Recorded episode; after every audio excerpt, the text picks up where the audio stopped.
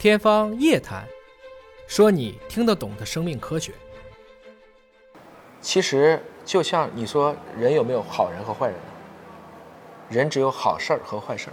再坏的人，也有他想做好事儿的地方，反之亦然。所以一个人的心也是有善恶的。我们的基因，某种程度上讲，也有打引号的善恶。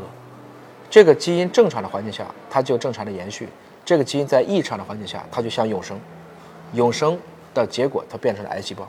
所以，癌症不仅仅是基因决定了，而是癌症是永远不可能彻底摆脱的，因为它就是正常的基因突变的。它是好人办了坏事儿，这么去理解。从这个意义上讲，如果你的免疫系统足够强大，在出现小规模癌细胞的时候，我可以直接就把它给干掉了，相当于警察去抓强盗或抓小偷这么一个过程。如果没预测到，我们今天有非常多的早期的筛查性的项目，比如说通过。HPV 病毒的检测，预防宫颈癌；通过粪便的检测，预防结直肠癌；通过低剂量的螺旋 CT，预防早期的肺癌；通过胃镜预防早期的胃癌等等。所以，虽然我一定知道人类不可能摆脱癌症，但我知道人类可以摆脱中晚期的癌症。只要癌症是早期，在原位都用手术的方式能做，即使是肺癌，如果单孔胸腔镜能够去解决的话，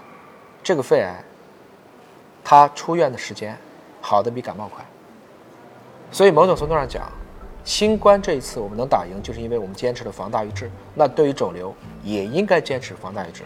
能不能全民组织起来，把成本降到人人可及，我们就可以非常方便的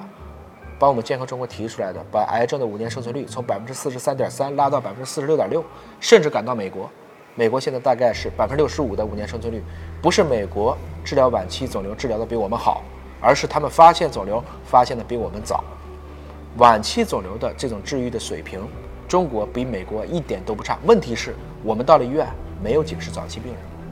所以在我来看呢，我曾经讲过这样一句话，叫做“意在术先”，先要把这个防癌的意识拉起来，而不要把你最后都想成了。神乎其技的医生，神乎其技的疗法，神乎其技的药品，即使有，要不你挂不上号，要不你买不起。而我们都能放到早期的去防这个问题上，这个问题就能会被解决。